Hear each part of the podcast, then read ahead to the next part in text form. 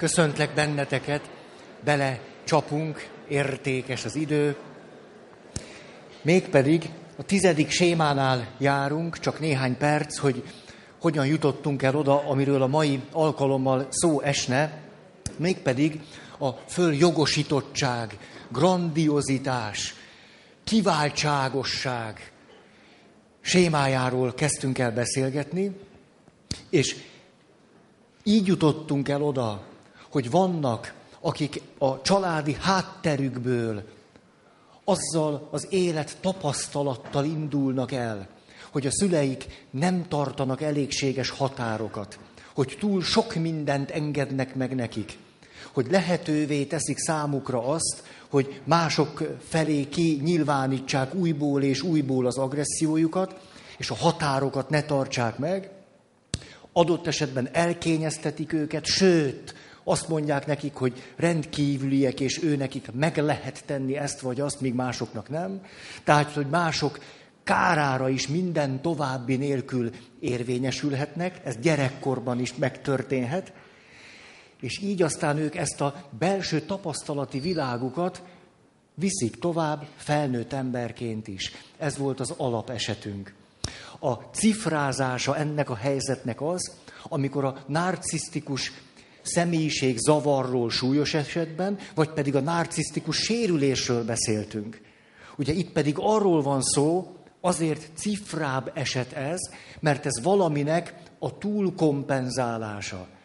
Tehát itt inkább arról van szó, hogy olyan személyeket látunk, akiknek az önbecsülése sebzett, szégyen, szorongás, sebzett önbecsülés, kisebb rendűségű érzés, ahogyan ezt szokták mondani, és ezzel összefüggésben érzésektől, érzelmektől való megfosztottság, és az erre adott válasz cselekvésben, életformában, aztán szemléletmódban, életstílusban, mindenben adott válasz tulajdonképpen a narcisztikus sebzettségből kialakuló életforma.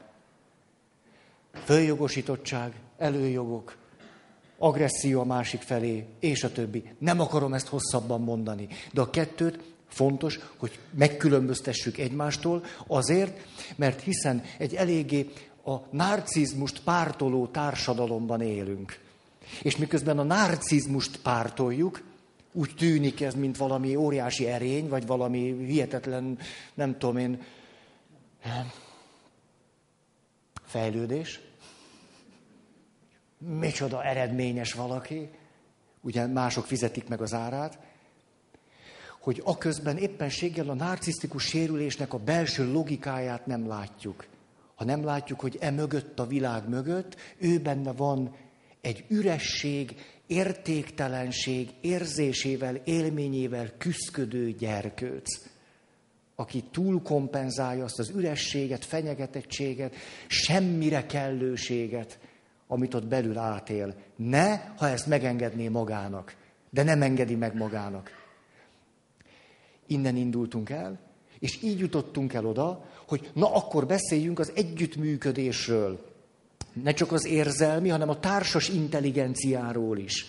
És így eh, kezdtünk el beszélni arról, hogy van bennünk egy biológiai rendszer. És egy biológiai rendszer minket valamilyen irányba visz. Az életet bennünk valamilyen irányba viszi ez a belső rendszer.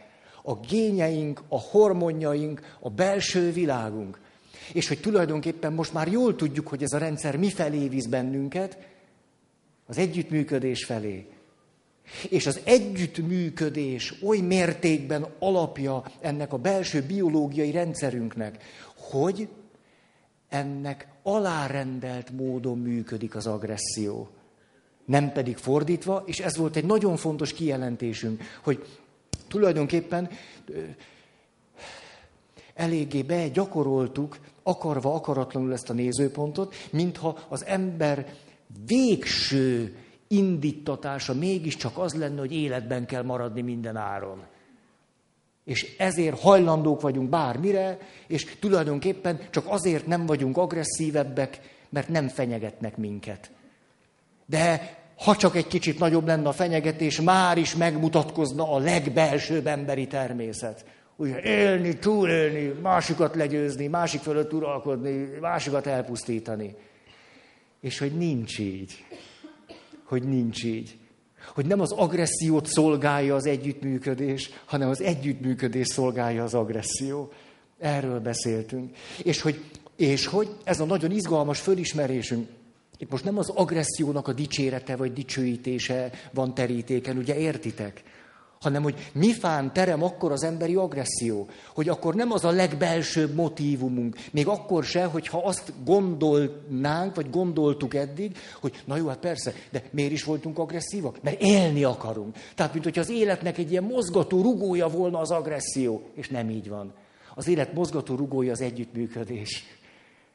Annyira, hogy ha az együttműködés elakad, agresszióval válaszolunk, illetve, vagy válaszolhatunk, illetve ez a belső biológiai motivációs rendszer teljesen össze is tud omlani. Teljesen összeomlik. Tehát motiválatlanná válunk az életre.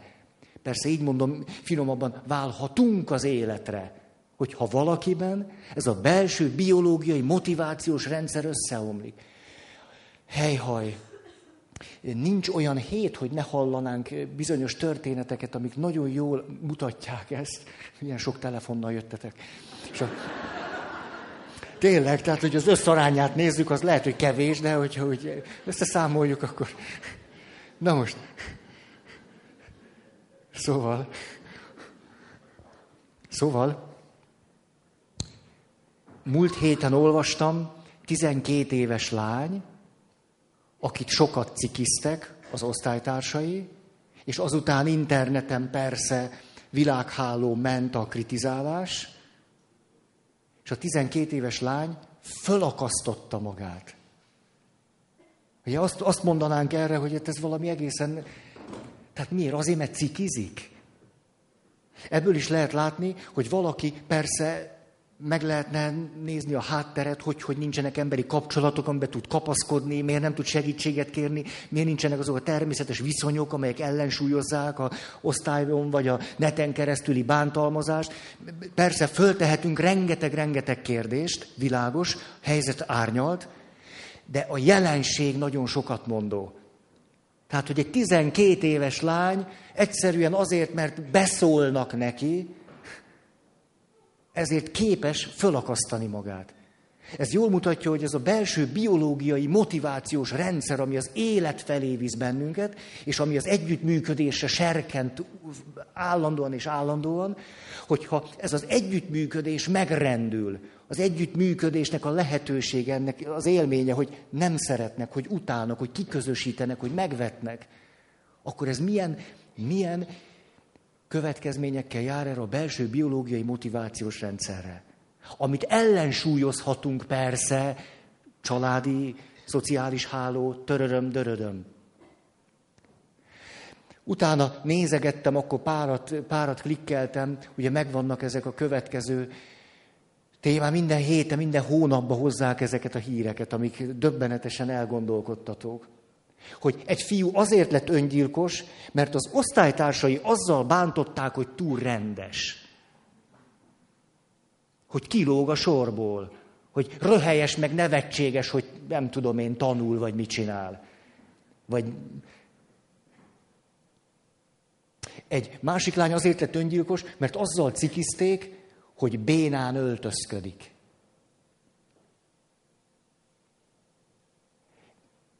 Tudom, hogy ezek kirívó esetek, de mégis jól mutatják azt, hogy milyen összefüggés van belső biológiai rendszer, a társas kapcsolatokból jövő kirekesztettség, elutasítás és a többi, és az agresszió között. Mert itt azért azt látjuk, hogy tulajdonképpen agresszióval válaszol a kiközösítésre, csak az agresszió önmaga ellen irányul.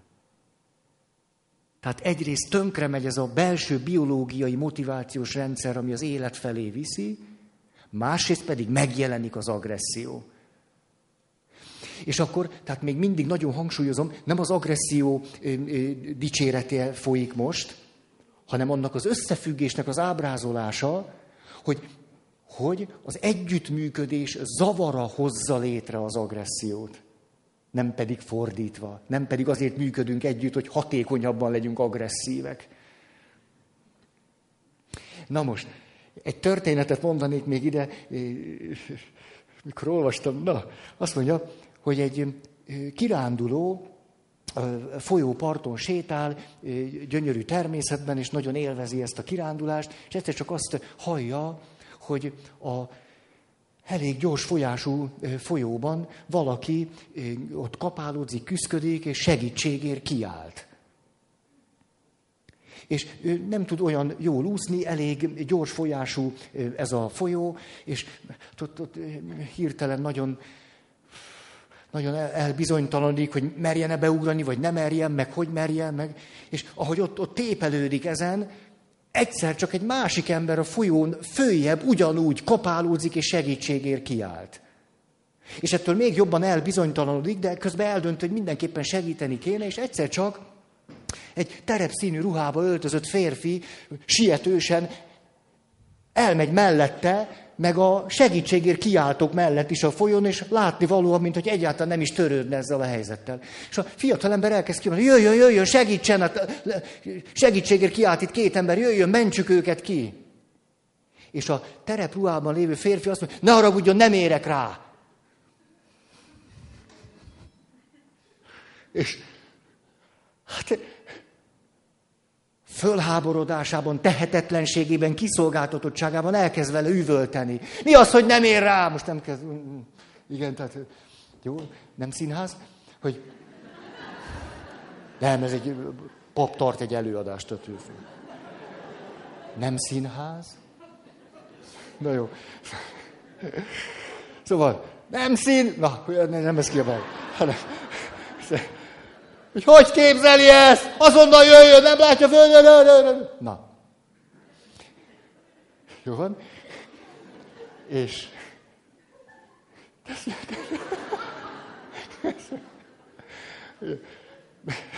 Most szívesen megkérdezném, mi van benned. Mi, mi ment benned most. Na jó. Jó, és akkor terepruhás ember azt mondja, ne haragudjon, de tényleg nem érek rá megállnék, ugyanis a fiatal ember utána rohan, és elrántja a karját, és iszonyú dühösen, ugye agresszió. Nincs együttműködés. Hogy tud maga ilyen lenni? És a férfi meglepő nyugalommal a következőt mondja. Nézze, mi hamarabb föl kell érnem a hídhoz, hogy megállítsam azt az embert, aki bedobálja a folyóba az embereket.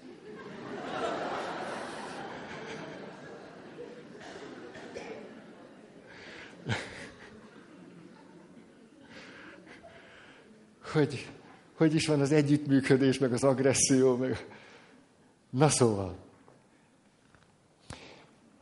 Mikor, na, öm, ha bizalommal vagyunk mások iránt, nyilván a magatartásunk, a szavaink, a gesztusaink ezt elárulják. Egészen természetesen, hogyha nem vagyunk nagyon-nagyon sérültek, elkezdünk bizalommal válaszolni a bizalomra. Ez természetszerűen indul bennünk, az élet ebbe az irányba visz minket, ha nem vagyunk nagyon sérültek. Ráadásul ezt a kialakuló bizalmat, a kötődésre való készséget nyilván a hormonok is támogatják. Hogy ez a biológiai rendszer, ami az élet irányát viszi bennünk. Igen ám, de mi történik akkor, hogyha bizalmatlanok velünk? Egy másfajta biológiai, élettani állapotba kezdünk kerülni. Pusztán már a bizalmatlanság miatt is. És már a bizalmatlanság elindítja bennünk a haragot, vagy elindíthatja bennünk a haragot, meg az agresszív késztetéseket. Pusztán már a bizalmatlanság is.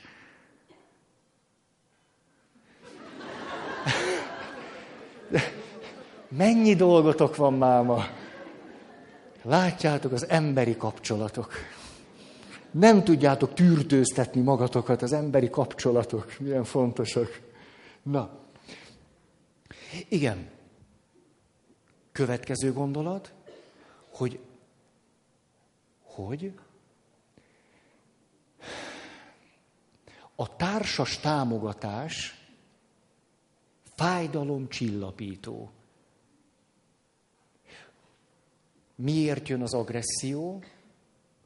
Azért, mert az agyunk szinte semmi különbséget nem tesz a között a fájdalom között, ami fizikai hatással történik, és a között a fájdalom között, ami a társas kapcsolatokból származik. Tehát az az élettani helyzet, amibe kerülünk akkor, hogyha cikiznek minket, vagy hogyha pofon vágnak minket, többé-kevésbé ugyanaz. És az agresszió belső motívuma, hogy miért is el akarjuk kerülni azt a fájdalmat, ami a társas kapcsolatokból érkezik. És emiatt is rendezni akarjuk a kapcsolatainkat. Tehát az agresszió háttereiben a fájdalomnak az elkerülése döntő motívum. De ez a fájdalom, most látjuk, olyan erős tud lenni, hogy 12 éves lánynak, 14 éves fiúnak, 16 éves lánynak egy kis ujjal nem kell elszenvednie fizikai bántalmazást. Mégis a reakciója a kiközösítésre, a megvetésre, a cikizésre, a bántásra, verbális bántásra, egy nagyon mély fájdalom, akkora fájdalom, belső biológiai rendszer összeomlik, és jön az önmaga felé való agresszió hogy a fájdalmat el lehessen kerülni. Hogy ne fájjon többet. Úgy azt, hogy így nem tudok élni. Ne fájjon többet. Inkább ne is legyek, de ne fájjon ennyire. Tehát milyen megrázó ez, hogy a fizikai fájdalom és a társas kapcsolatokból érkező fájdalom élettanilag többé-kevésbé ugyanolyan. És a válaszunk is ugyanolyan. Most csak egy közbevetett valami, és aztán mondok, aztán már mondok is valamit, hogy, hogy nem véletlen, hogy az új szövetségi szentírásban Jézus milyen gyakran, mikor valakit meggyógyít, akkor tudja, hogy ez a biológiai részre egy jó válasz, és utána menj és mutasd meg, meg magadat a papnak, mutasd be az áldozatot, amit mondjuk egy leprás betegnek a tisztulásáért, a közösségbe való befogadása miatt be kell mutatni, és térj vissza a közösséghez. Újból és újból azt látjuk, a gyógyítás történeteknél, hogy visszaadja a beteget édesapjának, visszaadja édesanyjának. Szóval menj vissza a közösségedbe, menj vissza a faludba, menj vissza a tieidhez. És a leprás betegeknél ugye van az a nagyon sokat mondó történet, mikor meggyógyít tíz beteget. És csak egyetlen egy megy vissza, hogy megköszönje. Ez a kapcsolati szál. És akkor a Szentírás nagyon finoman azt mondja, hát Jézusnak a szava ez, hogy így mondanám, hogy tizet gyógyítottam meg, de csak egy lett egészséges. Mert akiben ez a kapcsolati szál is gyógyul, ő lesz egészséges. A többiek csak a fizikai bajból gyógyultak meg, vagy gyógyultak ki. De még ott van a kapcsolati szál. Hely, most akkor vissza a fájdalomhoz, hogy kísérlet. A kísérlet alanyai viszonylag erős és tartós fájdalmat kell, hogy átéljenek. Az orvos azt mondja nekik, hogy fogok jönni, és beadok magának egy szert, ami enyhíti a fájdalmat. Vannak, akikhez nem jön senki, csak át kell élniük a tartós és elég erős fájdalmat. Másoknak az orvos jön, és azt mondja, beadom ezt a szert, valóban jön, injekcióba beadja semmit. Azok, akikhez gondoskodó módon érkezik az orvos. Azt mondja, fogok magának segíteni. Ők arról számolnak be, hogy kevesebb, kisebb fájdalmat kellett átélniük, mint akikhez nem jött senki. De már akkor arról beszélünk, hogy kisebb fájdalmat élünk át, ha azt mondja nekünk valaki, azt ígéri nekünk valaki, hogy segíteni fog. És oxitocin már akkor elkezd termelődni, ha arra gondolok, hogy egy olyan valakivel fogok találkozni, akivel én szívesen vagyok együtt. Ha csak erre gondolok, már kezdek jól lenni. Ha az, arra gondolok, hogy de jó, elmegyek a barátaimhoz, és a, fölteszem a lábamat az asztalra, tudjátok, ez, mikor tizenévesek voltunk, akkor ez, és nem tudom, remélem, nincsenek tudom, hogy vannak-e itteniek.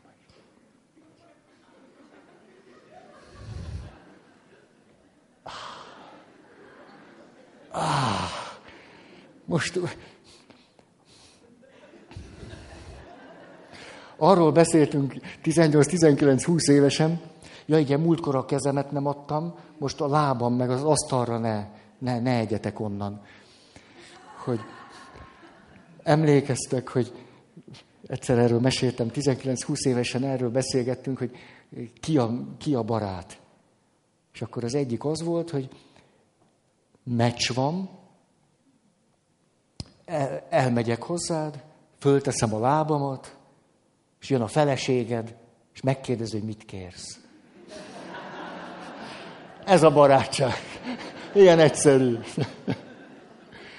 Hogy pusztán attól a gondolattól, hogy este meccs van, már ez.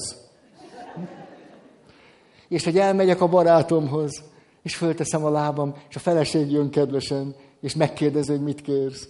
És már ettől jól leszünk és hogy ennek megvan az élettani háttere, ténylegesen jól leszünk. És fordítva is, emlékszem, mikor műtötték a térdem, az orvos azt mondta nekem, Feri, nem szívesen jövök be hozzád, mert állandóan van nálad valaki. Téged nem lehet gyógyítani, mert állandóan ott ül valaki, ez rettenetes. Á, nekem nem volt az. Szóval de tényleg néha már kicsit csok is volt. Vártam az éjszakákat, mikor nem jön senki látogatni. Azóta nem merek beteg lenni. Eszembe jutott Varjú Imre atya. Ugye névvel nyugodtan lehet mondani. 1956 volt, és központi papnevelő intézetnek volt ő a papnövendéke. És amikor október 23-24 lőttek, akkor a papnövendékek zöme természetesen hát ott bent maradt az épületen belül, de hogy a, a nagy lövöldözés lement, akkor persze mentek ki.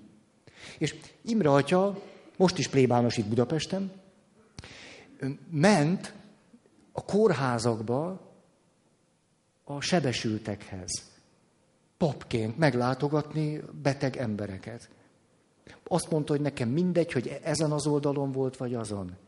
Mert hogy kórházban van, és fáj neki valami. És akkor nem tett különbséget. Szóval bárkinek az ágyához odaült, azon az alapon, hogy fáj. És mi történt? Akkor eh, volt egy nagyon erős élménye. Ez pedig az volt, hogy az egyik sebesült szorította a kezét, és azt mondja neki, és ti papok, hol voltatok, amikor lőttek? És ez őt nagyon-nagyon szíven ütötte. Ugye nyilván egy fiatal ember volt, és akkor eldöntött, hogy persze ő fegyveres módon nem akar részt venni forradalomban, szabadsághazban, de amikor november 4-én ugye vasárnap volt, ott készülődtek a sekrestébe a vasárnapi misére. És jöttek be az oroszok, akkor ő reverendába volt már karingbe, lerette a karinget, meg a, aztán a reverendát nem, a karinget, és azt mondta, hogy na, nekem eszembe van, amit mondott, én most megyek ki. Nem azért, hogy harcoljak, mert pap vagyok, nem fogok harcolni, de tudok segíteni azoknak, akiknek fáj. És akkor nem tudott visszamenni a szemináriumba. Nem tudták, hogy éle vagy hale. Hát ott akkor nem úgy volt. Ott, jó, nem, most a sztori részét nem mondom, csak a lényegi részét. És képzeljétek el, akkor több héten keresztül kórházba, reggeltől estig, azt mondja egyszer az orvos, te Imre, elfogyott a fájdalomcsillapító, de műteni kell. Hát hozzák be az embereket, műteni kell, fájdalomcsillapító nélkül. Azt mondja, arra szeretnélek téged kérni, gyere öltöz be, jöjj be a műtőbe, és mi alatt én műtök, te fogd az emberek kezét. És így műtött. Micsoda tapasztalati bölcsessége volt ez az orvosnak. Hogy nincs fájdalomcsillapító, és beültetni oda egy embert, akinek semmi más dolga nincs, mint hogy fogja műtét közben a másik kezét. És hogy tényleg fájdalomcsillapító. Tehát a fájdalmat szeretnénk elkerülni, ez egészen természetes. De a kapcsolatokból is érkezik fájdalom, ezt is szeretnénk elkerülni. Hát, ha nincsen együttműködés, vagy úgy érezzük, hogy valami fenyegeti, veszélyezteti az együttműködést, ami kölcsönösen a javunkra van, akkor jön a fájdalom, ezért agresszióval válaszolunk, vagy válaszolhatunk, hogy helyre állítsuk az együttműködést. És így beszéltünk két pontról. Volt az első, hogy a kapcsolataink védelme miatt történő agresszió. Például, amikor az ember terepszínű ruhába megy föl, hogy leállítsa azt a valakit, aki ott van, és dobálja be a hídről azokat a szerencsétleneket, akkor ez a másik ember védelmére való agresszió nyilvánvaló. Tehát ez a fajta határ, határokat tartani, másokat megvédeni, és akkor nyilván ennek a köre tud tágulni, nem csak a családtagokat, hanem másikat, másikat, egy idegent. Hm. Tehát ez volt az első, hogy a kapcsolataink védelme okán történő agresszió. A második, a szeretet, törődés, gondoskodás, elismerés, emlékeztek erre a négy pontra, ember számba vevés, ezért folytatott harc. Hogyha a családban úgy vesszük észre, erről beszéltünk a testvérféltékenység, később 30, 40, 50, 60 éves emberek nem beszélnek a testvérükkel. Mert még mindig abban a belső tapasztalati világban élnek, hogy az anyám jobban szerette a bátyám. És az anyja már nem él 30 éve, és ő még mindig ebben a belső világban él, és még mindig nem áll szóba a bátyjával. Majd a, a, a gyógyulás fordéjairól is szeretnék pár szót szólni. Hogy, na, jó? Csak hogy új témák is jöhessenek. Tehát, harmadik pont. Na, ez még nem volt. Kapcsolaton belüli erőszak. A kapcsolaton belüli erőszak például olyan értelemben vett agresszió, hogy milyen kapcsolatról beszélünk? Kölcsönös, együttműködésben megvalósuló, adott esetben érett személyiségek közti kapcsolat. Ugye ez, ez volna valami jó dolog? Hát ahhoz, hogy kölcsönös, együttműködésben élő kapcsolatokban tudjunk lenni, ehhez egészen biztos, hogy kölcsönösen fontos, hogy tudjunk határokat tartani. Néha a határtartás bizonyos agresszióval jár. Most mondhatjuk, hogy asszertív magatartással, de... Hát... Jaj. Igen. Tehát néha nagyon határozottan azt kell mondani, hogy nem el... Ah, szóval. Na, kering bennem egy történet, csak nem akarom elmondani. Tehát van olyan élményetek, hogy valakitől nem lehet elbúcsúzni? Van ilyen, ugye? És akkor végül azt mondod, jó, ember, szia, akkor szerbusz. És fogja a kezed, és nem engedi el. Hát van ilyen. Hát ha akarod, ha nem, ilyen van. Hát, tehát, hogy itt a, odáig szoktuk csak beszélni, hogy például azért húzom ki a kezem, azt mondom, ne arra ügyes sok, most már tényleg mennem kell, most már lerakom a telefont, ennyi időm volt, egy órát beszéltünk meg. Ez nem csak odáig szoktuk beszélni, innen kezdtem a mondatot, hogy kiállunk magunkért, a saját tiszteletünk, méltóságunk, stb. határaink védelme. De miért védjük a határainkat? Nem csak magunk miatt, hanem azért, mert hogyha egy kapcsolatban megfelelő helyen vannak a határok, akkor tudunk együttműködni. Akkor tudunk hatékonyan, kölcsönösen egymás javára rendszer szinten jól működni.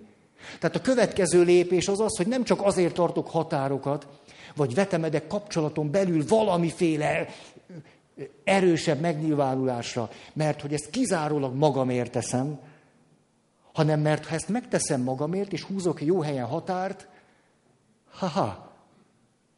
Hát a terápiás kapcsolatban, segítő kapcsolatban tulajdonképpen folyton folyvást megjelenik ez, hogy határokat tartunk.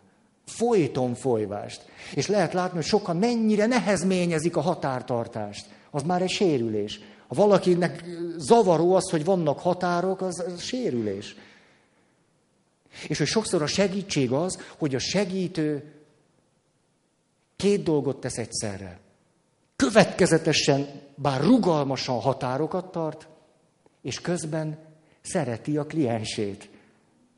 Tehát figyeli, fölfigyel rá, ember számba veszi, és a többi, és a többi, de közben tartja a határokat.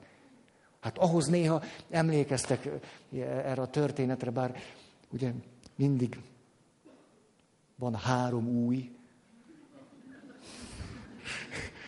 Kiderült, hogy nem emlékeztek a történetekre, tehát bátran mondom, hogy, hogy volt olyan kliens, de ez most nem a, egy kliensnek a bántása, hanem csak, hogy leírom, hogy hogyan tartottam határt. De a határtartás nem csak azért történt, hogy én nekem jó legyen, hanem hogy a kliens javára legyek, tehát a kapcsolat érdekében. Na, ugye, fölálltam, lejárt, lejárt az egy óra. Igen, igen, de még ezt hagyd mondjam el. Ugye, a rugalmas határát, ha az nagyon fontos, el tudja mondani. Most akkor két perc, három. De nincs vége annak, amit ő még el akar mondani. Jaj, de még arra, hogy lejárt az idő. Fölállok, semmi, ő ül tovább, beszél. Ugye nem... És akkor volt többször, ezt meg kellett tennem, hogy fogtam, és kimentem a fürdőszobába. Ennyi volt, és ő benn maradt egyedül. Akkor visszajöttem. Te még itt vagy?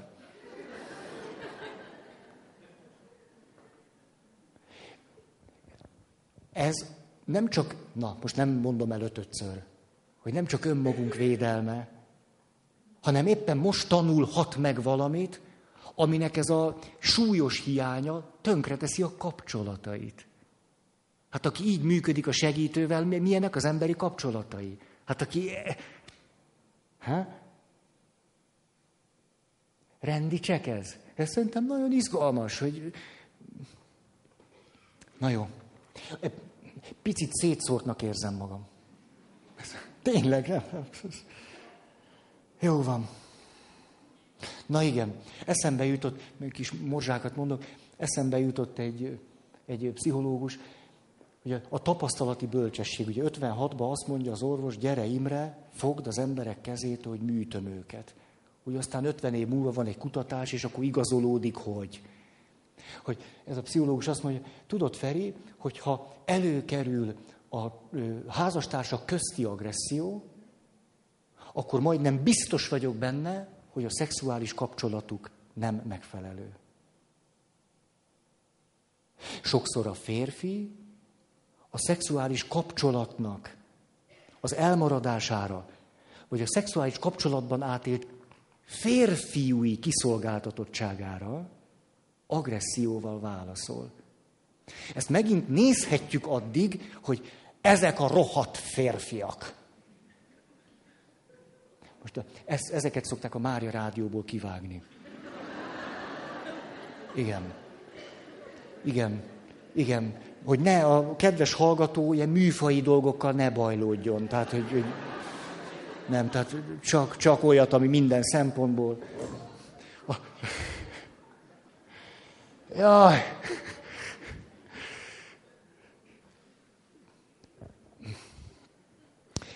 Természetesen az agresszió nem vezet eredményre, hát nem oda vezet, amiért az történik, de az oka, és nagyon sajátosan a célja éppenséggel az, hogy megváltozzon valami a rendszerben. Hogy végre vegyél észre, vegyél emberszámba, törődj velem, figyelj rám, ez a férfiak szexuális kiszolgáltatottsága a kapcsolaton belül. Ugye a nők sokkal inkább a verbális agresszió, férfiak fizikai agresszió. A verbális agressziót úgy, mm-hmm, míg a fizikai agressziót nagyon da-da-da-da. Ezt, ezt a kettőt mindig mondom nektek. A férfiak szexuális kiszolgáltatottsága természetesen rettenetes a családon belüli erőszak, aminek a leggyakoribb elszenvedői nyilvánvalóan nők és a gyerekek. Ez világos. De hogy amikor a történet így szól, hogy és a férjem meglökött, ugye hát hallunk ilyen, és akkor meglökött, rám vágta az ajtót, akkor fogta, és azt na akkor Felköltözött a, nem tudom én, padlásra, pincébe, garázsba, műhelybe, bárhova. És akkor, ha tovább kérdezünk, akkor látjuk a szexuális kapcsolat zavarát. Nyilván annak is van előtörténete, világos, mindig mehetünk, egy árnyalt rendszer. Ugye értitek ezt? Hát nem éppen a családdal kapcsolatban mennyit beszéltünk, hogy nem lineáris okságokkal tudunk megérteni egy társkapcsolati működést, hanem cirkuláris okságokkal is, egy rendszer szintű szemlélettel. Na, tehát száz szónak is egy a vége. Sokszor a férfi agressziója a szexuális kapcsolat zavarának egy, akár így is mondhatnám, tünete. Akkor ez azt is jelenti, hogy tulajdonképpen az ezen a szinten való együttműködés hiányára válaszol agresszióval. Mondhatjuk, hogy ez az agresszió semmi jóra nem vezet, de ha meg akarjuk érteni a jelenséget, akkor ez egy fontos szál.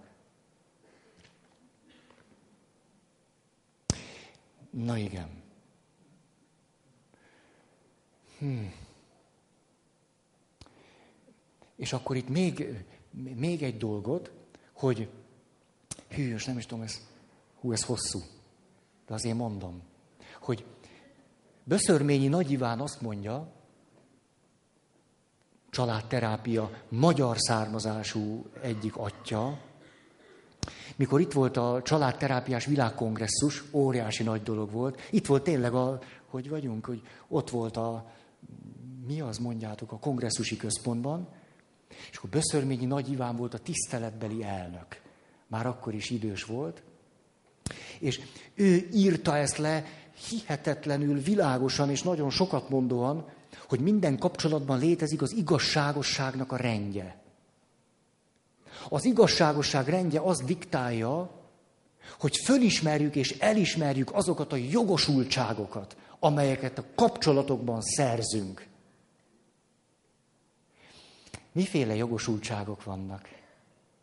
Például egy csecsemő, amikor megszületik, bizalmat ad a szüleinek. És a kiszolgáltatottsága révén jogosultságokat szerez, hogy gondoskodjanak róla.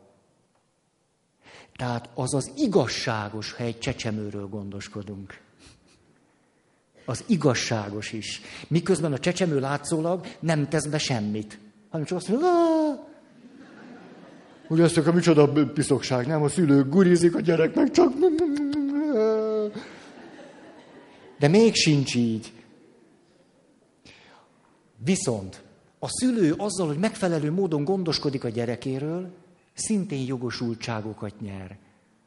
Hogy a gyerek elismerje a szülői gondoskodásnak az értékét. Egy társkapcsolatban, hogy ott mellérendelő viszonyok vannak. Folyamatosan egy nagyon finom kapcsolati egyensúlyban tulajdonképpen mindig törekszünk a meghitt kapcsolatban is az igazságosság rendjének a föntartására. És éppenséggel nagyon meg tudunk ijedni akkor, ha úgy éljük meg, hogy mi többet teszünk be, és a másik meg nem. Hogy mi gürizünk, és nyomjuk, és, és a másik meg... Ha. Akkor elkezdünk nagyon komolyan azon gondolkodni, hogy vajon ez az a kapcsolat aminek mi gondoljuk. Vagyis egy olyan baráti kapcsolat, vagy társkapcsolat, vagy amiben kölcsönösségben, együttműködésben tudunk és vagyunk lenni. Bah. Bah. Igen ám, csak hogy a jogosultságoknak az egyensúlya és világa rövid távon majdnem mindig egyensúly vesztett állapotot mutat.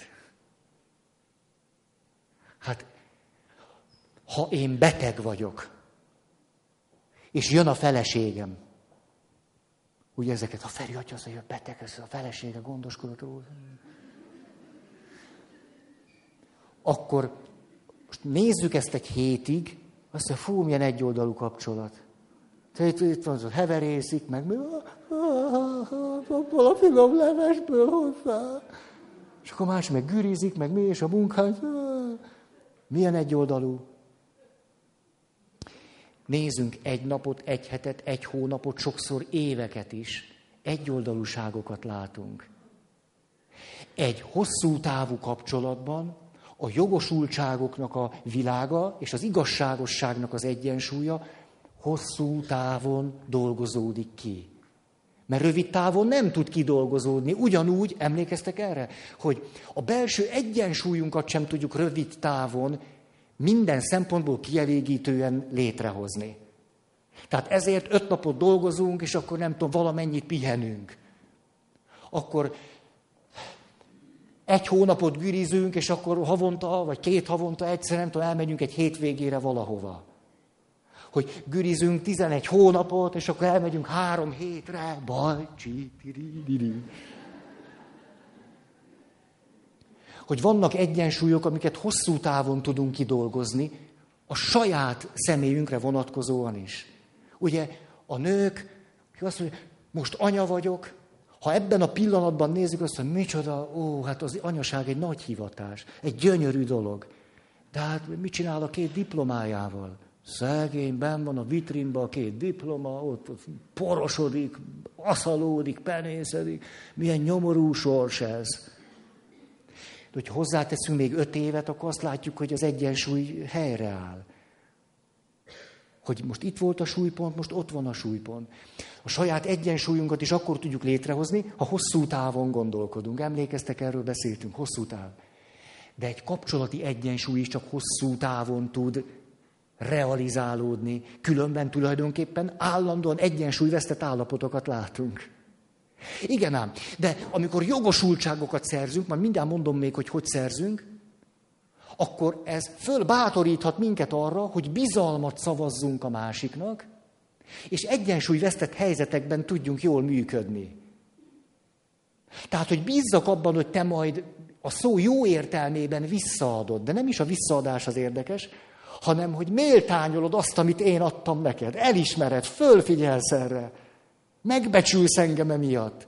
És ezért tudunk hosszú távon együttműködni. Ezért minden további nélkül picit se akadok el, hogy ha én nekem kell most sokkal többet tenni valakiért vagy valamiért. És azt mondom, majd egy év múlva, főleg ha másik elismeri, látjátok, hogy ez a, ez a négy összetevő milyen hihetetlenül fontos, hogy ember számba vegyenek, fölfigyeljenek ránk, gondoskodjanak rólunk, tehát törődjenek velünk inkább, ez ma gondoskodás kicsit olyan, törődjenek velünk, az a mellérendelő viszonyban is teljesen, törődjenek velünk, személynek nézzenek. Ha ez meg tud történni, akkor képesek vagyunk bízni, a bizalomra megbízhatóan válaszolni, és ráadásul folyton, folyvást képesek vagyunk. Hogy mondják ezt? Késleltetni a szükségleteink kielégülését. Az egyes ember esetében beszéltünk erről, hogy az az ember tud szeretni, aki képes a saját szükségleteit késleltetni. Kapcsolati szinten pedig azt tudjuk mondani, akkor tudunk hosszú távon jó egyensúlyban lenni, hogyha kölcsönösen elismerjük egymásnak a jogosultságait, amelyeket szereztünk azzal, ahogyan együttműködtünk, kölcsönösen beletettünk sok mindent, és ezért minden további nélkül engedem, hogy most én adjak bele többet. De van egy másik része is, ez nagyon izgalmas. És megengedem néha, hogy te adj bele többet. Képzeljétek el, az derült ki, hogy az a kapcsolat is romboló, ahol az egyik fél nem engedi meg a másiknak, hogy ő adjon. Mert ez olyan, hogy azt mondja, én nem engedem meg neked, hogy te jogosultságokat szerez. Tulajdonképpen tönkreteszi a kölcsönösség világát. Ezért van nagy szerepe annak, hogy egy gyerek hagy vegyen részt a család életében tevékeny módon is. Tehát valamit tegyen hozzá. Minél nagyobb, annál többet tegyen hozzá. Ugye éppennél a sémánál beszéltünk arról, hogy minden határt átléphet, mások ellenében megvalósíthatja a céljait, még el is kényeztetjük. Nem tanul meg hozzájárulni mások jól létéhez. Márpedig azzal nyerünk jogosultságokat. És akkor vagyunk jól, hogyha azt tudjuk, hogy nagyon sok olyan kapcsolatunk van, amiben mi tudhattunk adni. Emlékeztek, a jól kutatásokból is ez derült ki. Akkor vagyunk boldogok, ha úgy tudunk este a tükörbe nézni, hogy én rám lehetett számítani. Ezt apró pénzre váltva úgy mondhatjuk, hogy, hogy nap-nap után folytonosan jogosultságokat szereztünk. Ez, ha, ez, he. Vannak pozitív jogosultságok. Pozitív jogosultságot azzal lehet szerezni, például, hogy meghallgatlak, hogy törődök veled, hogy figyelek rád, hogy, hogy úgy lesz, hogy te akarod, tik, tik, tik, mert majd öt nap múlva úgy lesz, hogy én akarom. Tudjátok, olyan szép volt ez, valós történet. Egyszer egy férfinek nagyon fontos volt a karrier, és városod, egy ilyen amerikai történet, városról városra mentek, hogy a férfi ott vitte a karrierjét, és akkor a feleség mindig, na, akkor megyünk, a gyerekek is. És amikor a gyerekek már nagyobbak lettek, nő is elkezdett dolgozni, és őnek is úgy ment előre az élete. És egy nagyon furcsa, nagyon köszönöm, képzeljétek el, hideg. Tehát ez a törődésnek olyan nyoma, ez, ez a gyöngyöző víz itt a flakon oldalán, a törődés szimbóluma számomra. Látjátok, hogy csöpög? Gyönyörű. Valaki jogosultságokat nyert. Egész biztos vagyok benne. El kell ezt ismernem. Hát nagyon méltányolnom kell, és nagyon köszönöm. Na. Furcsa élethelyzet támadt, mert a férfi valami egészen-egészen magas poszt betöltésére kapott fölkérést, miniszter vagy valami Nem tudom, hogy az magas-e, vagy számít-e, vagy mi az. A feleség pedig, most csak az arányokat mondom, egy lehetőség birtokába jutott, hogy főosztályvezető legyen. És a férfi a következőt mondta. És visszanézek az elmúlt húsz évünkre. És ez alatt, az elmúlt húsz év alatt mindig a feleségem döntött úgy, hogy legyen úgy, ahogy nekem ez a legjobb. Most ő jön. És nem vállalt el egy ilyen posztot, mert azt mondta, hogy most a felesége következik.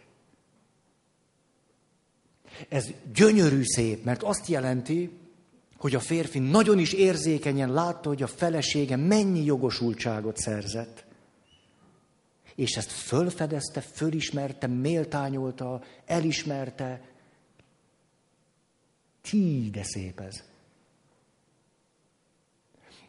Tehát jogosultságokat lehet nyerni Azáltal, hogy adunk, hogy tevőlegesen csinálunk valamit. Igen ám, de vannak negatív jogosultságok. Hely, haj. Például egy gyerek, akiről nem gondoskodnak megfelelően, elhanyagolják, ő negatív jogosultságokat szerez. Például, hogy odaállhasson fiatal felnőttként az anyja elé, és azt mondhassa, anyám, ezt nem tetted jól. Lehet, hogy ennyit tudtál, lehet, hogy mindent bevetettél, nekem akkor is kevés jutott. Ez kifejezés egy negatív jogosultságnak. És az anyja mikor jár el helyesen? Ha elismeri ezt a negatív jogosultságot. És azt mondja, igazad van, lányom, fiam, hogy most ezt mondod. Erre voltam képes.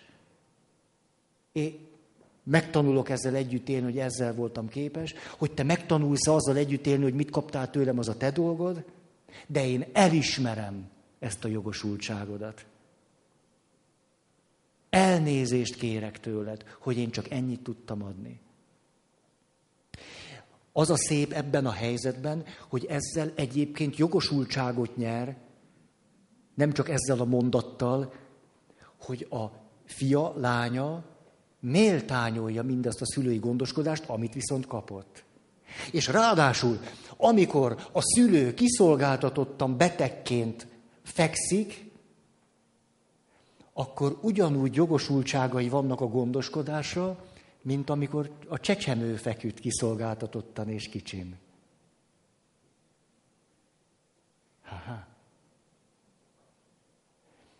És ezt a jogosultságot itt nem csak azért kapja, amiért a csecsemő bizalmat ad a kapcsolatba, de azért is jogosult a gondoskodásra, mert kiszolgáltatott. A szülő az élete végén nem csak azért jogosult a gondoskodásra, mert adott a gyerekeinek, hanem mert kiszolgáltatott. Tehát vannak negatív jogosultságok.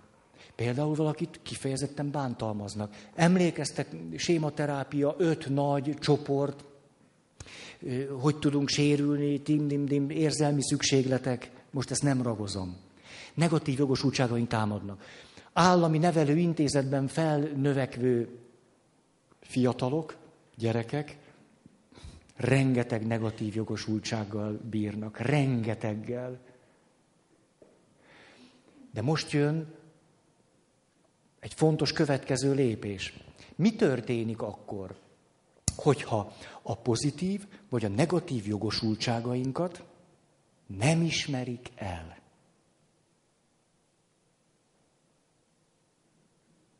Ha-ha. Ugye egy jó vizsgázó rögtön válaszol, agresszió. Hát az a téma, agresszió. Böszörményi Nagy Iván sok-sok évtizeddel ezelőtt. Akkor még nem láttuk ezt az élettani, biológiai, genetikai, hormonális irányát az életnek, tudományos kutatásokból levezetve. Elnevezte ezt destruktív jogosultságnak. Vagyis az el nem ismert pozitív vagy negatív jogosultság rombolóvá válik. Agresszívvá, rombolóvá. Ezért lehetséges az, hogy valaki, akinek vagy a hozzájárulását a kapcsolathoz, vagy az elmaradt gondoskodást egy kapcsolatból nem ismerik el, hajlamos lesz a kapcsolaton belül is agresszívnek lenni, ami most látjuk, kapcsolati, társas szinten azt jelenti, hogy arra törekszik, hogy egy kapcsolati egyensúlyban élhessen. Mert ha elismernék az ő jogosultságait, akkor megteremtődne annak a tere, hogy lehet valamiféle egyensúlyban, kölcsönösségben, kapcsolatiságban létezni. De ameddig ezt nem ismerik el, a romboló jogosultságainkat azonban sajna-bajna nem csak azokban a kapcsolatokban váltjuk be, ahol azokat nyertük. Ezt úgy mondja a Böszörmény Nagy Iván, hogy van a zsebünkben egy csomó kártya. Ezek romboló jogosultságok, mert két pozitívat nem ismertek el, meg két negatívat. Megyek, és találkozom valakivel az utcán, vezetem az autót, nem tudom, otthonról hozok egy csomó sérelmet. Ugye apukám bántalmazott engem, 27 évesen összeszedtem a bátorságom, odaálltam el, és az apa, kér bocsánatot. Miért? Miért? Rossz voltál. Ugye? Iszonyatosan durva dolog, bár már csak egy mondat, iszonyú durva dolog, megvannak a romboló jogosultságom, nem ismerték el, és be akarom váltani a házastársamnál. Be is váltom. Azért, mert amikor beváltom a jogosultságaim, akkor azt mondom, na, üvöltött velem az apám, most én üvöltöttem a férjemmel. Így, így, most egyet letudtam.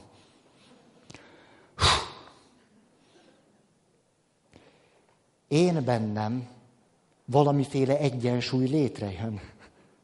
Ugye kaptam, adtam, emlékeztek erre a történetet, ez úgy fájt, hogy majd 80 valahány éves néni beszélt az életéről. Mentem, alig tudott már beszélni, szóval, hát, szóval, Ferei atya, én is kaptam, én is adtam. Így foglalta össze az életét, de, de bántalmazás, tehát aztán kiderült, hogy ez ez volt. Tehát őt is bántották, és ugye azért volt egyedül, mert a gyerekei nem voltak hajlandók látogatni. Annyit bántotta őket, a gyerekek besokaltak, és azt mondták, hogy ugye, tulajdonképpen a kiközösítés nagyon erős agresszió, kiközösítették a saját anyjukat. Romboló jogosultság. És akkor, hogy valaki ezt lássa be 80 valány évesen, hogy én is kaptam, én is adtam. Ú, ez durva. Tehát létrejön én bennem egy valamiféle egyensúly, persze ez egy nagyon így, így a beváltás révén létrejövő egyensúly, de a következő kapcsolatomban éppen vagyok, most teszem tönkre. De mi ennek az egésznek a háttere? Mert erről akarunk beszélni. Ugye ez most a, az izgalmas. Az, hogy tulajdonképpen kapcsolati egyensúlyokra törekszünk. Nem csak a saját igazságérzetemet akarom megnyugtatni, hanem olyan kapcsolati egyensúlyra törekszem, amiben az együttműködés lehetővé tud válni, ahol kölcsönösen elismerik a jogosultságainkat. Tehát itt az agresszió nagyon sajátos, egyrészt a semmibe visz bennünket, másrészt pedig a hátterében nem a rombol hatnékot látjuk, hanem a kapcsolati világban való ellehetetlenülésünket. Vagyis, ahogy Böszörmény Nagy Iván ezt mondja, hogy a jogosultságainkat nem ismerik el. A jogosultságaink elismerése nyilván rövid távú, közép, hosszú, van, hogy egész hosszú távú kapcsolatokban tud realizálódni, egyensúlyba kerülni. A, emlékszem, amikor édesanyám rákos volt, olyan 9-10 hónapig volt nagyon beteg, és akkor egyre többet kellett róla gondoskodni, és menni kórház, orvos, és hát tulajdonképpen röhelyes, mert most a kilenc hónap gondoskodás, az mennyi a tizenvalahány évhez képest. És hogy emlékszem, hogy mikor megbeszéltük édesanyámmal, hogy amikor már olyan beteg lesz, hogy már nincsen gyógyítás, csak fájdalomcsillapítás, akkor hazavisszük. És akkor hatodik haszakat valahogy, valahogy megoldjuk akkor 24 óra, de hogy azt valahogy kitaláljuk. És akkor tényleg, mikor az orvost kértük, hogy ha már csak morfint kap az anyukánk, akkor szóljon. És akkor szólt, és egy hét múlva már otthon volt, és akkor még sajátos féléber, fél nem éber helyzetben, de egy csomó tiszta pillanata volt, és akkor, hogy tudott reflektálni magára, néha mondta, hogy hú, te most olyan, mint hogy a szétesne a világ. Most mozaikokban látlak. Nagyon érdekes, hogy beszámolt arról, hogy milyen hatást kelt rá a morfium. És akkor a, emlékszem, hogy mondta, hogy sóhajtott egyet, és azt mondja, hogy hát, hogy ti milyen jó gyerekeim vagytok. Hogy én milyen boldog anya vagyok most, hogy nekem ilyen gyerekeim vannak. Pedig hát az mint egy kilenc hónap, meg akkor egy hét, vagy hat hét, amíg még akkor végül ott otthon volt, és akkor ott 24 óráztunk. Hát. Tehát, na. És amikor valamit így meg tudunk adni valakiknek, mondjuk a szüleinknek, vagy nagyszüleinknek, akik mennek el, tulajdonképpen, és ez, ez aztán itt már a, úgy nevezte Böszörmény Nagy Iván, hogy ontológiai dimenzió, és 2000-ben, amikor a családterápiás világkongresszus volt, ha jól emlékszem, 2000, akkor jelentette be az ontológiai dimenziót, hogy családterápiából nem hagyható ki.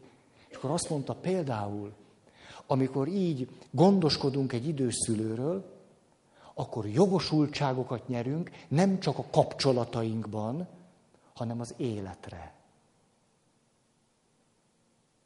Akkor úgy tudunk fölkelni, hogy azt mondjuk, most sark, sarkosan mondom, nekem jogom van itt lenni. Nekem jogom van élni. Én maradhatok. És milyen érdekes, hogy amit így mondott a család terápia összefüggésében Böszörményi Nagy Iván, hogy jogosultságokat nyerünk az életre, azt több évtizedek később, hogy amit ilyenkor teszünk, az pontosan egybevág a belső biológiai, biokémiai, genetikai, hormonális irányával az életnek. Csak most máshonnan néztünk rá. Hely, én szépnek látom, ahogy valami összeáll. Jó, igen, ezt mondtam, hogy ez hosszabb lesz. Ez ott a harmadik pont. Na igen. Negyedik. Közösséget alkotni a közös harc révén. A, ezt szokták kihasználni. Ugye, hogy milyen közösségteremtő ereje van, amikor együtt küzdünk valakik ellen. Ezt, ezt nagyon ki lehet használni. Ugye mindig elő kell húzni, és akkor azt mondja, ők az ellenség, és akkor összefogás, és... Hogy, de nem érdekes, hogy amikor van egy természeti katasztrófa, milyen más jellegű az összefogás, mint amikor valami ellenség ellen. Hogy valójában az összefogásra van szükségünk. Nem, nem arra, hogy, hogy, hogy valaki gyűlöljünk, vagy valakiket gyűlöljünk. De amikor így össze tudunk fogni valami okán, az, hát ó, van egy kedves ismerősöm, lehet, hogy itt is van. Azt mondja, hogy ez, látjátok, tényleg lehet, hogy itt van, biztos nem bánja, hogy mondom, hogy hol ismerkedtetek meg, fogom őket esketni. Hát a gáton. Árvíz volt. Az egyik őjük ment kukutyimból, a másikuk piripócsról, együtt zsákoztak. És most meg fognak házasodni. És milyen? Ezt bírom. Hogy, hogy találtatok egymásra? Együtt lőttük az ellenséget. Ott mert... Nem már. Hát, és muszáj. Hogy tudjátok, második világháborúban is, azért ez első világháborúban még inkább, hogy karácsony, december 24-e, a fehér zászló a fronton, mind a két lövészárokba, és az emberek, az ellenségek átmentek egymásnak karácsonyt kívánni. 24-én átmentek. Milyen... Jó. Igen, most beszéltem egy püspök barátommal. Képzeljétek, van ilyen. Mit szóltam? Azért vagyok ilyen nyugis. Azt, nem tudom, a püspök, nagyon sok püspök szereti a focit. És azt mondja, hogy de most csak mondok valami, ú, ú, ezt hogy kell mondani most? Ja, és csapatokat, meg mi. Jó, akkor úgy mondom, hogy... Te képzeld el, hogy elhelyeztek engem Barcelonába. És hát most ott vagyok Barcelonába, és hát persze, hogy ott az együttműködés, megyünk ki a meccsre. Igen ám, de én Madridba születtem. Feri, nagyon nehéz. Ez nagyon-nagyon nehéz. Tehát ott vagyok, mindenki üvölt teretorokból, És én meg Madrid drukker vagyok. A szakirodalom ezt lojalitás konfliktusnak hívja. Hm. De hát jó dolog a csapatnak együtt üvölteni, nem? Mikor nem is veszed észre, hogy elment a hangod. Ugye a 70 75 percben ma azért úgy, úgy érzed, hogy de még azt gondolod, hogy még kitart. De mire 94 perc, 4 perc hosszabbítás után, az káosz. Három napig beszéd, az... Atya, a fiú és a Szentlélek. Úr legyen veled. Most erről egyébként... Volt egy beteg atya, tényleg beteg volt, a pszichésen beteg volt. És, és miért néztek rám? Ne csináljátok ezt. A fenyegető, hát ezzel agresszióval kell válaszolni. Ne fájjon. És, és tényleg beteg volt, de úgy volt beteg, hogy beteg volt. Most amikor nagyon beteg volt, akkor akkor hát annyira zűrzavarossá vált az élet, hogy jöttek, és akkor az orvos meg minden, akkor beláttatták vele, és ő is belátta, hogy beteg, elkezdte szedni a gyógyszert. Szedte a gyógyszert, egyre jobban lett, és amikor már olyan jól lett, hogy már semmi tünete nem volt, akkor a betegség tudata is eltűnt. Akkor mi az a hülyeség, amit én itt szedek? Ha meg akarnak mérgezni, akkor lerakta.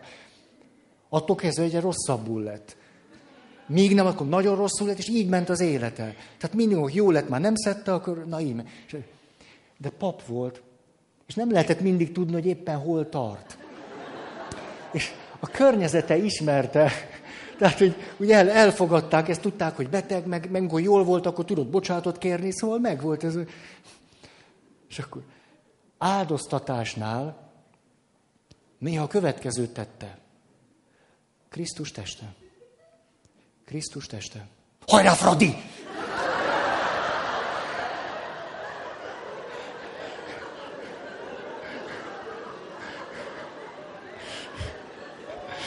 Ilyenkor szóltak a plébános atyának, hogy most már baj van. És akkor ment, és akkor lelkére beszélt, jött az orvos, de hát be kell a gyógyszert, tehát megint fradisztál a misén, azt tudod.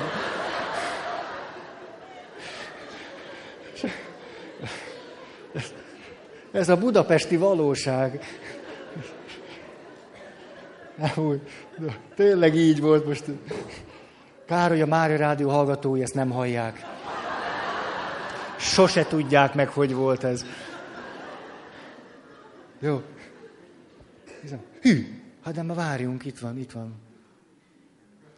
Akkor egy utolsó történet. Ez nagyon komoly lesz, hogy tényleg sok száz muszlim terrorcselekményt elkövetőnek az élet történetét tárták föl. Arra voltak kíváncsiak, hogy látható-e valami közös szál, hogy miért is lesz valakiből akár öngyilkos merénylő. Ez az egész döbbenetes agresszió, ez honnan, honnan keletkezik? És a közös szál, alapvető közös szál az volt, hogy megérkeztek valamilyen nem a hazájukba, hanem valamilyen nyugati országba, és ott vagy nem akartak, vagy nem is tudtak integrálódni. Igen ám, de az fájdalommal jár.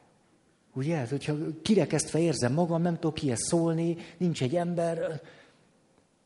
Ezért, hogy elfogadják őket, sokkal hajlamosabbak és kiszolgáltatottak voltak, hogy egy radikális csoporthoz kapcsolódjanak, akik viszont szőröstül, bőröstül elfogadták őket. De volt ára.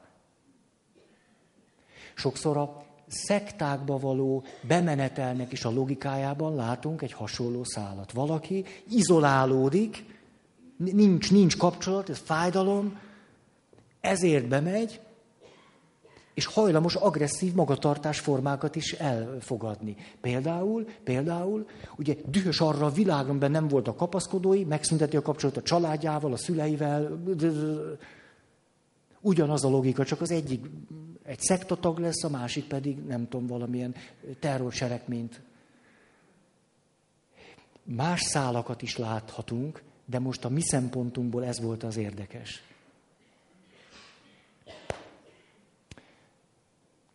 Áj, ilyen eszembe jutott egy cigány ember, hogy szóval a, a fájdalmát, szóval, hogy